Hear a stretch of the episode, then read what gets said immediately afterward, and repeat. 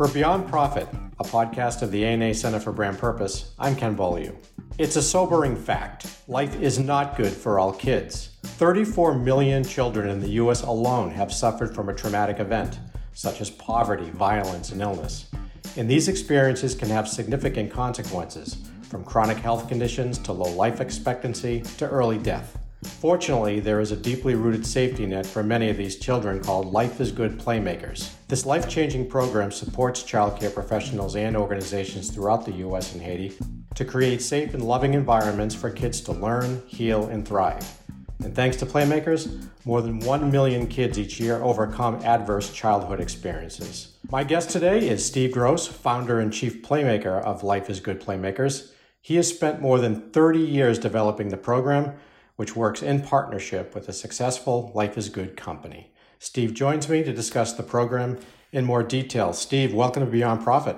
Thank you, Ken. Happy to be here, brother. So, Steve, first question. You know, right at the top, I had mentioned that you've been helping kids who've suffered from these traumatic experiences for quite some time. What was the defining moment that made you realize that this was your true purpose in life? Really, a lot of the moments were, I come from a really altruistic family, and, my dad lived by a philosophy that said, you have no control over your birth, and you don't have much control over your death, but what you do have control over is making somebody else's journey from birth to death better because you were there to help along the way. And I knew at some point that I wanted to be involved in something that I felt like was helping, it was making a difference in the world. Not so much for me because I'm so altruistic, but I knew that that would give me meaning and fulfillment. And I remember trying to do something, right out of college, like I was looking at starting driving around in a van and offering blankets and food to homeless people on the street. And I stopped to talk with somebody and I'm like, what? Think competence. And they're like, yeah, why would you be good at this? Because it's one thing to want to help, but what do you actually have to contribute that would make you effective in helping? It's not just the desire to help, but what can you really contribute to the human family? And at that point, I walked out of that meeting scratching my head like, I don't even know what my distinct competence is. And for years before that, I was coaching youth basketball. I was working at summer camps. And I realized, wow, that is my distinct competence, is engaging, connecting with kids in a way that helps them to feel powerful, to feel good about who they are, to experience kind of a sense of joy and self-worth. And I said, that's what I'm going to contribute. And I think at that moment I realized that I wanted to use my skill set, which was working with kids, and doing so in a way that I thought was making a positive difference in the world. Does that conviction, Steve, burn even brighter today? Yeah, it really does. To me, it's a blessing. It's a privilege. The idea, sometimes when I think about living a life and not living a life where you feel like you're serving, whether you feel like you're doing something to make life better for others, I don't think I'd have a lot of fun in that kind of life. I don't golf. I don't got a ton of hobbies. To me, the work that I get to do is a passion, and it's an inspiring reason to get up every morning and to endure the challenges that everyone endures in their life. I think that's the biggest secret. When you actually can do something to help somebody else, the person that you're helping the most is yourself. Steve, if you could just talk a little bit about some of the effects that experiences like poverty and violence and illness have on children. I think the biggest experience, kind of when we look at all these things, and it's not poverty alone that can be a traumatic experience for kids.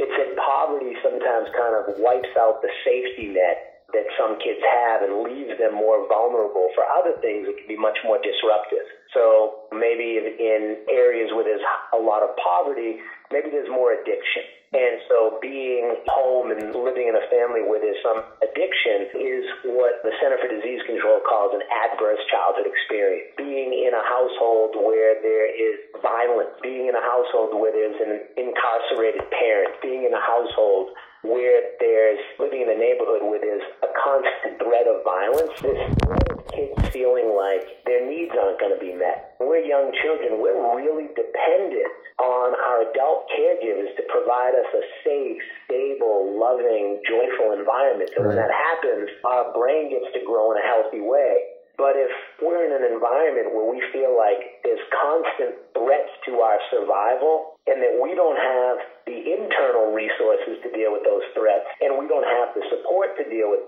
those threats, well, that constant state of threat and arousal is really destructive to kids' developing brains. So Bruce Perry, who's a great psychologist, talks about our brains developing in use-dependent ways. So, you know, I was fortunate enough to grow up in a home where I had to use my brain to learn, to connect, to play. I was adored, I was cuddled, I was bathed, I was soothed. And so my brain kind of was able to explore the world around me. But if I don't have those same experiences and instead I feel threatened all the time, I feel deprived that I need to be comforted and I'm not comforted, well, then my brain doesn't get to grow the same way. It doesn't get to grow into kind of an exploring, connecting, loving brain. Instead, it kind of grows into a surviving brain. And in the surviving brain, you know, I'm just trying to stay alive. And so the parts of my brain that's about fighting, fleeing, surviving, well, they're pretty activated. But the other parts of my brain, which is about learning about the world around me and singing songs and learning my ABCs and learning how to have joyful, connecting relationships, well, that part of my brain doesn't develop as well. And so I think there's a lot of studies done that early deprivation, kids growing up with lots and lots of fear and stress and adrenaline really impacts the healthy development of their brain. And so all kids, really, kids don't, especially young children, don't have the internal resources to handle the challenges and stresses of life. That's right. Kind of how humans are. We're not born like other animals where all of a sudden you're alive for 2 hours and you're out in the world. We need to be cared for and nurtured and loved and taught and supported by healthy adults. And if that doesn't happen or that system is disrupted, well, kids can really struggle to develop in a healthy way. Is it important to note here that these types of experiences aren't just happening in, say, you know, inner cities, that they're common anywhere? Oh, of course. And I mean, I think that's really, really important. Adverse childhood experience. If you think of the 1990s, the Center for Disease Control did what they call the Adverse Childhood Experience Study. We're looking at experience that can overwhelm children. So we know that physical abuse and emotional abuse and neglect and living at home with an untreated mentally ill parent or substance abuse, this happens everywhere in our society. This isn't about only socioeconomic environments that are poorer. It doesn't happen in communities of color, but disproportionately, as I said before, even if these things happen pretty consistently throughout lots of communities, in poorer communities, there's less access to resources and the supports that kids need in order to thrive. But I think that's a really important point, Ken. This is not something that just happens to poor kids. It's not something that just happens to black and brown kids. This happens to all kids. And the adverse childhood experiences is really kind of like the more adversity you experience, the deeper the impact. And, you know, one of the things that helps to mitigate that impact is, you know, if we look at ACEs, they call them ACEs, adverse childhood experiences, those can be mitigated by positive childhood experiences. So kids may go through a difficult time, but if they have a parent that they can talk to, if they have care providers, teachers, coaches, mentors, that they feel care about them, that support them, if they are passionate about sports or music or art, and there are things in their life that gives their life meaning, well, kids can be very resilient. But, you know, people say it all the time, hey, kids are resilient. And I like to say kids are resilient if. Kids aren't just naturally resilient.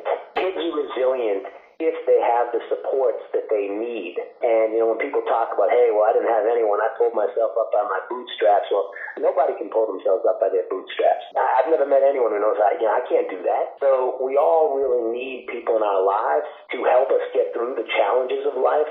And that's what we mean by playmakers.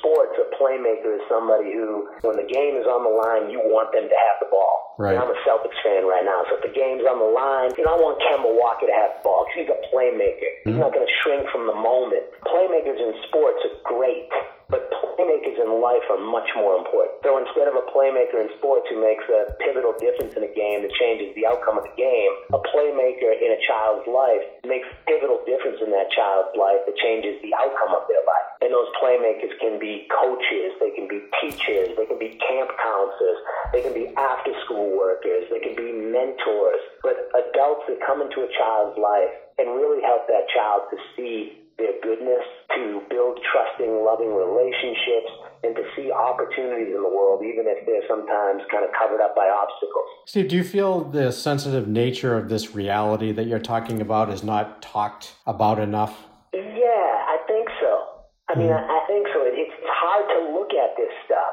And I think in some ways, some of these things are kind of invisible. So we all feel very sensitive if you see a child who's battling an obvious kind of life-threatening disease. Let's say it's pediatric cancer, and we see children going through chemotherapy, and we can see, wow, something is happening to this child. This child is sick, and their health is at risk.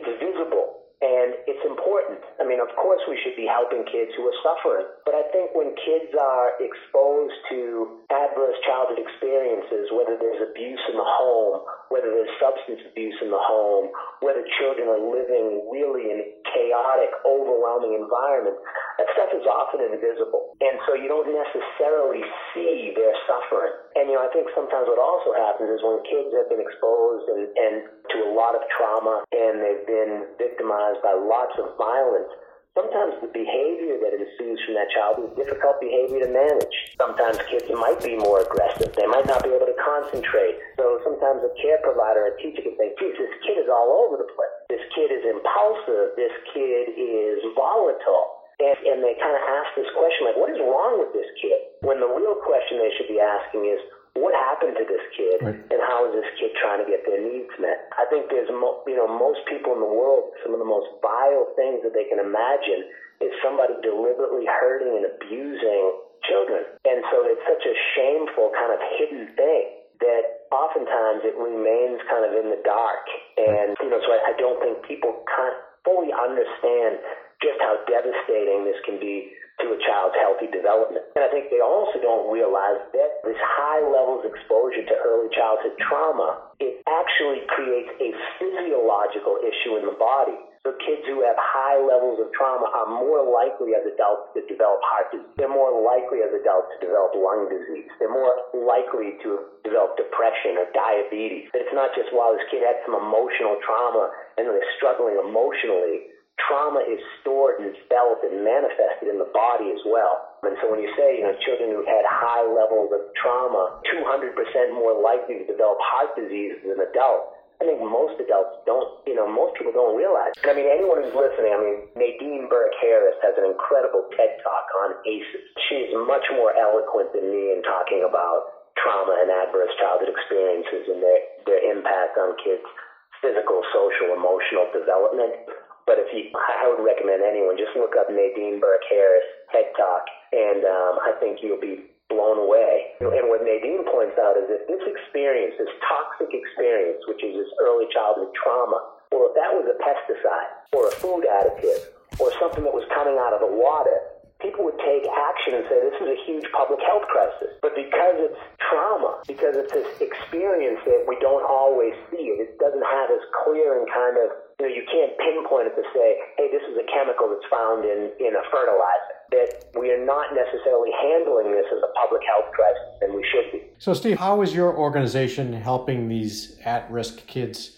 heal from what you say, quote-unquote, toxic experiences? So I think the most important thing is the best predictor of how well and how resilient a child will be is the quality and quantity of their adult relationships. The people in their life that help to insulate them, help them to learn, to comfort them, to reassure them. We all need people in our lives.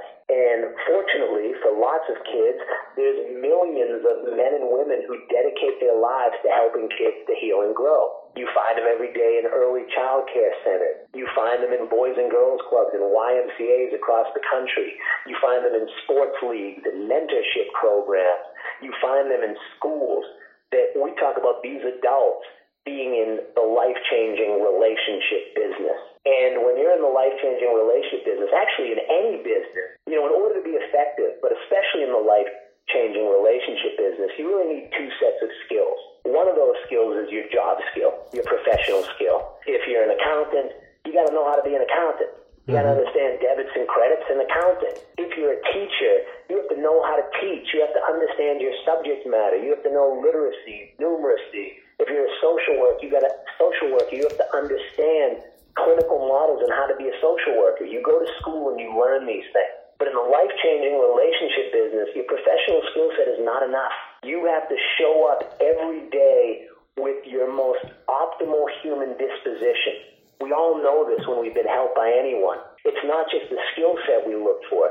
Do they show up? Are they warm? Are they compassionate? Are they loving? Do they have a great smile and a great sense of humor? Are they grateful? Are they open-minded? Are they creative? We call this an optimal disposition for healers. And so our work is about focusing on frontline childcare professionals and helping them to cultivate the optimal disposition as a healer. It's not about teaching them to be a better teacher through improved teaching skills. It's how do we help a care provider grow and sustain compassion? How do you help a care provider grow and sustain a sense of love and joy and gratitude? Because our energy and our disposition, in my opinion, is more important than our skill set. And let's just say, because I don't want to be polarizing, let's say they're both really important. Because we've all known you can have a great skill set, but if your disposition isn't working well, you're going to have a tough time building relations. On the other hand, you can have a great disposition and a lousy professional skill set.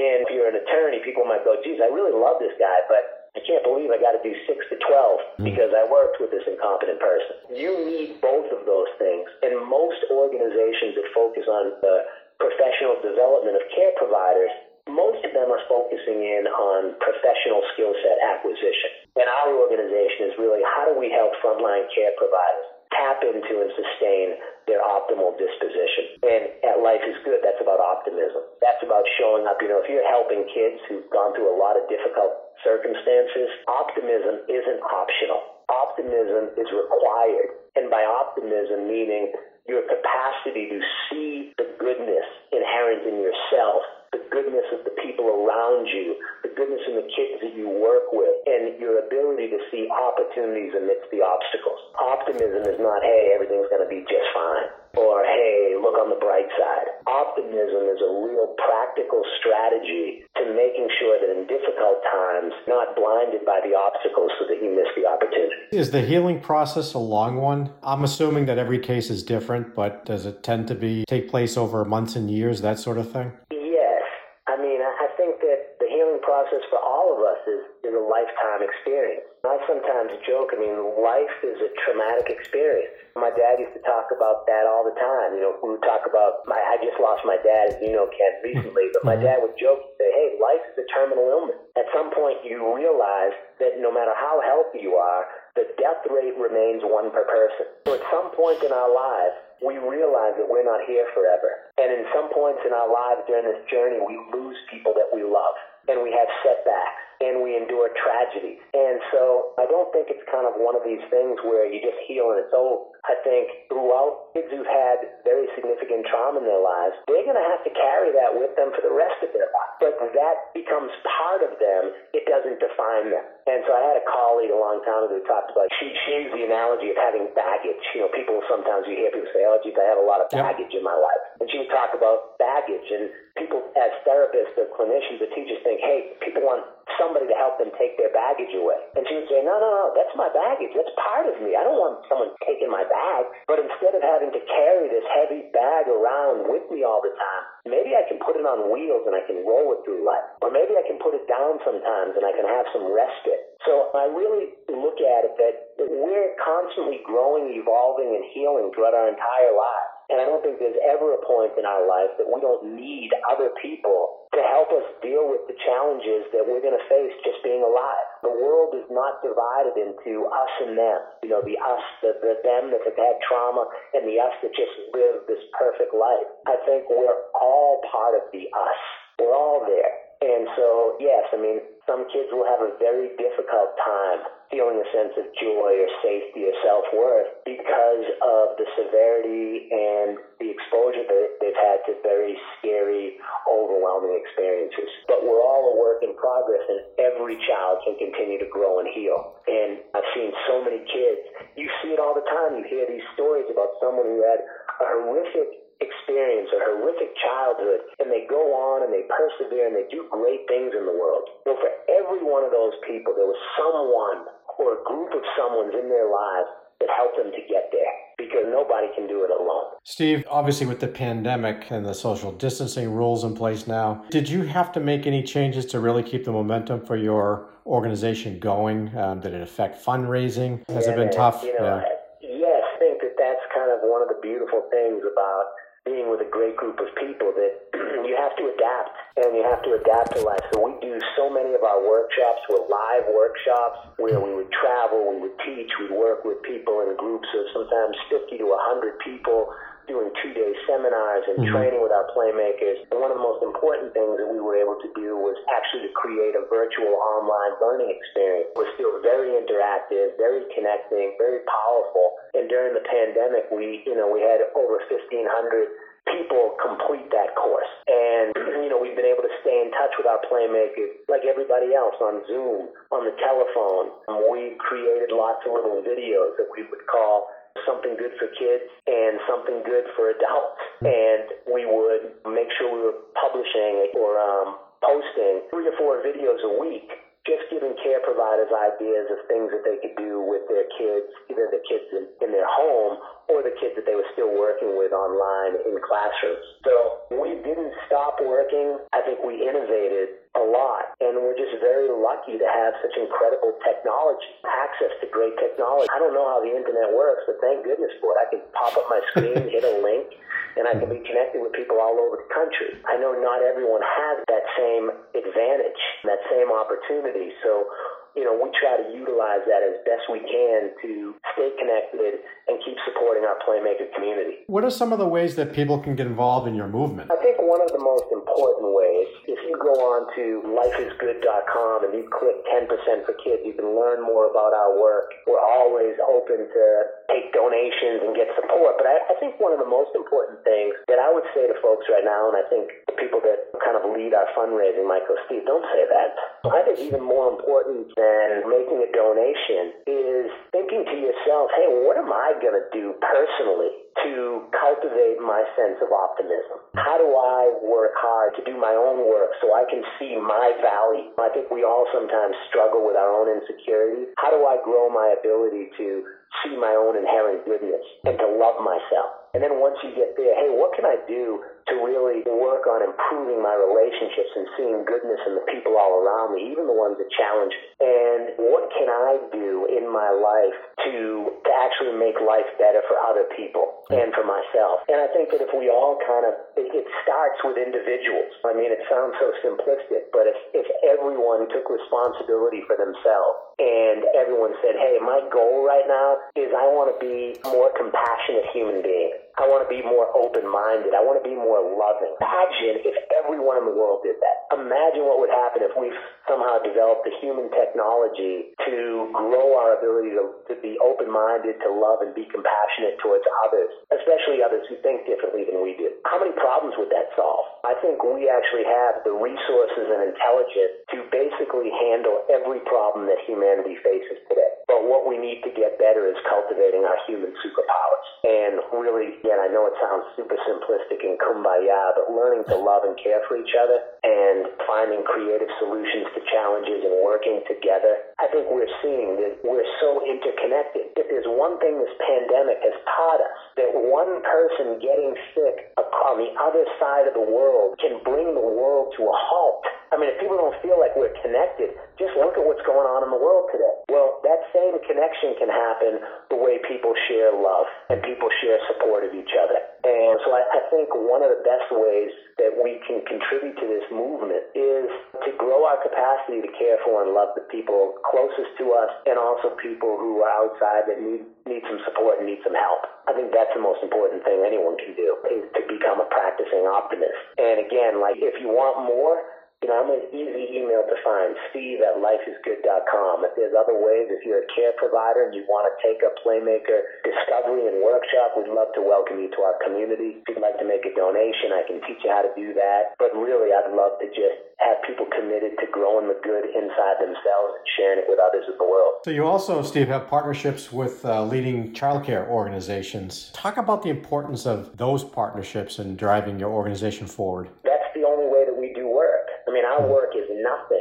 I think like you've probably seen like the Intel commercial, like they don't make the computer, there's Intel inside. I think there was a DuPont commercial a long time. We don't make the glass, we make the glass stronger. Our work is to support childcare professionals who are already in the field. So we don't exist unless we're supporting other organizations. So for example, the Boys and Girls Club. They have this amazing organization and they're working and providing incredible after-school programming to kids throughout the country and in some ways throughout the world. Well, our job is to support, work with those Boys and Girls Clubs so we can help to bring out the best that their staff has to offer. And so we can't exist on our own. Our job is really, if we do our job well in a collaboration, is we help the staff that are working in childcare organizations all across the country and in Haiti. We help them bring out the best in their number and resources. Mm-hmm.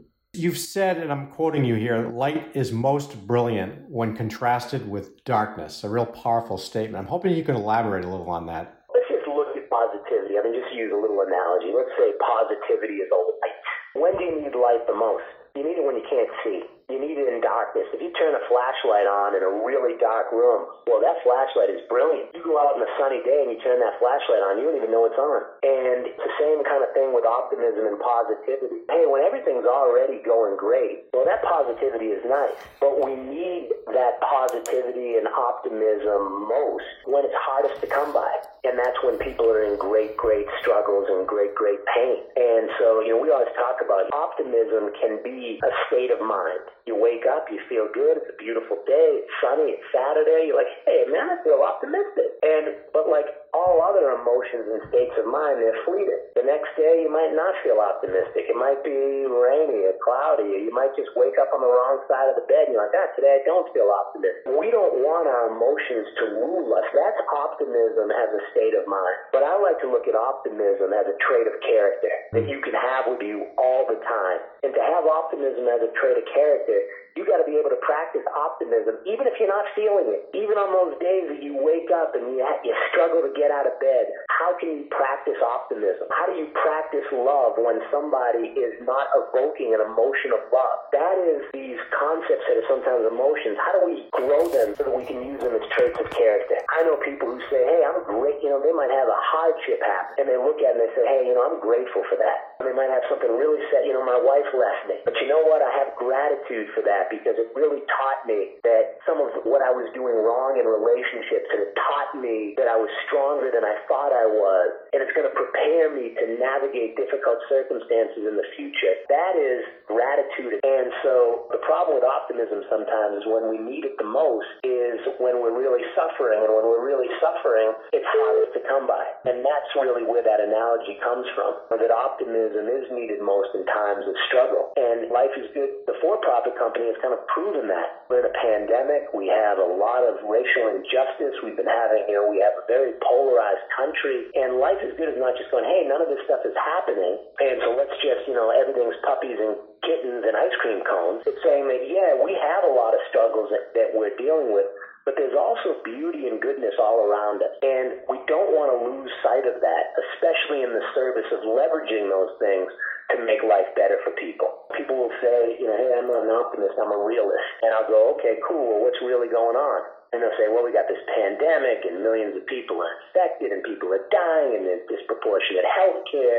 and we have racial inequality and there's no justice and all that stuff. You say, yes, that is true. That stuff is happening. But as a realist, is that the only thing that's happening? Because in addition to those things happening, I've seen millions of healthcare workers all across the world risking their lives to take care of people. I see scientists all across the world looking for vaccines and treatments. I see educators still working as best they can with their resources to educate children. I see communities coming together. Those things are happening too. So if you're going to be a realist, you've got to be able to see the whole picture. And as a practicing optimist, what I know is that when bad things are happening, our body kind of pays more attention to those things.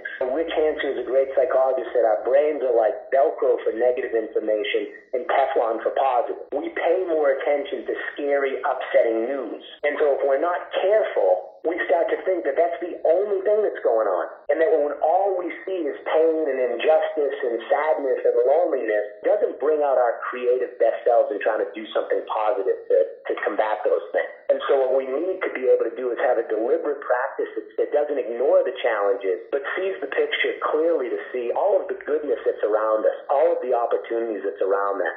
So that we can leverage those things. And that's really, I think sometimes people look at optimism as this very light and fluffy thing. You see you wearing a Life is Good t-shirt and they go, hey, aren't you paying attention? And I go, yeah, man, I'm paying attention. Life isn't easy. Life isn't perfect.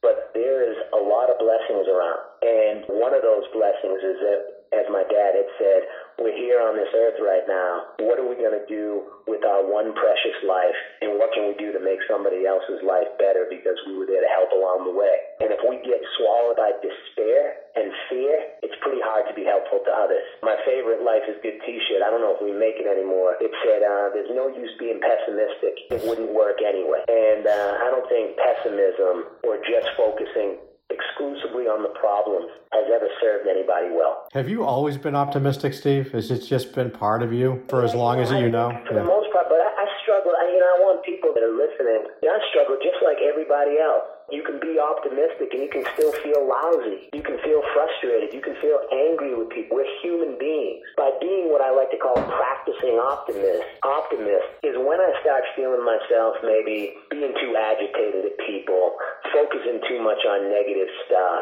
I catch myself quicker and I then try to return to a place of optimism and positivity. And sometimes it's harder than others. But in general, I don't think that the world is divided into optimists and pessimists. I think that everyone out there wants to see goodness, wants to experience goodness, we don't want to be miserable. And yet sometimes our experiences or sometimes even the way kind of we see the world sometimes gets in the way of us being able to see goodness. And so I think that optimism as a practice for people can be really, really beneficial. Lastly, what advice do you have for our listeners about pursuing their own passions, especially in times like this? A couple pieces of advice. One of them is right now in this time, it's a little challenging. I like to quote a nonprofit that I've worked with called Alight that says, do the doable. Sometimes, man, we might be overwhelmed and we want to do stuff that we can't always do. And sometimes it's the little things. When we're struggling, what can you do right now to sustain your sense of well-being? Simple things. When I'm struggling, I go to basics. Do I get enough sleep?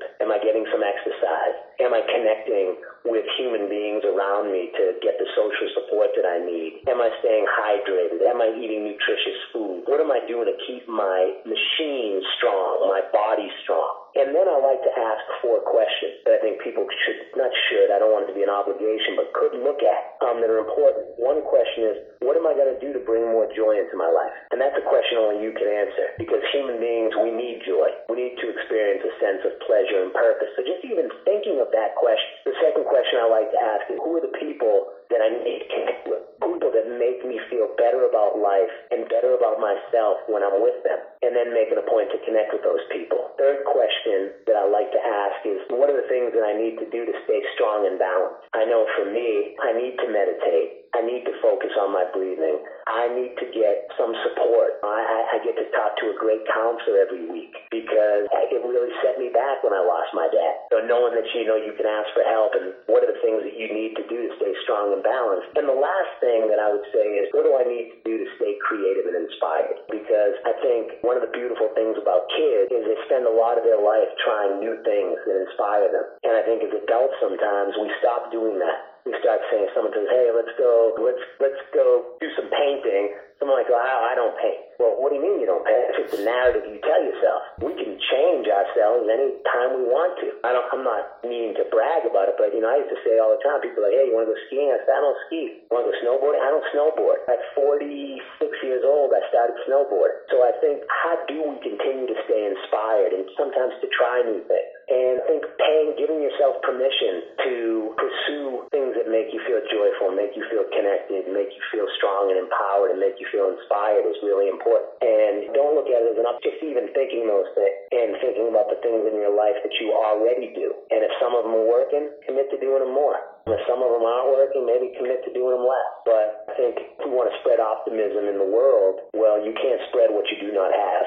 And you can't pour water from an empty pitcher. So we got to fill ourselves up first so that we can share ourselves with others. Steve, thanks so much for joining me on Beyond Profit Podcast. But I would say more importantly, thank you for all of the work that you do to help kids have a happier childhood. Well, the real heroes, man, and I know you didn't call me a hero, but the real heroes out there, the people that, in my opinion, there's a lot of real out there, but an often overlooked group of the people that get up every day and work with kids. It is one of the most exhausting, demanding, most challenging jobs there is, and it's also kind of notorious for being a job that's undervalued and underpaid. So really, to me, being able to serve the playmakers in the world and support them, what an incredible privilege that is. And so I appreciate you for thanking me for doing that, but I'm so grateful that I get to do that. And I'm really thankful for you inviting me as a guest on your podcast and giving me an opportunity to share. I hope I didn't ramble too much. I tend to talk a lot when I get excited, and the power of this work is really exciting.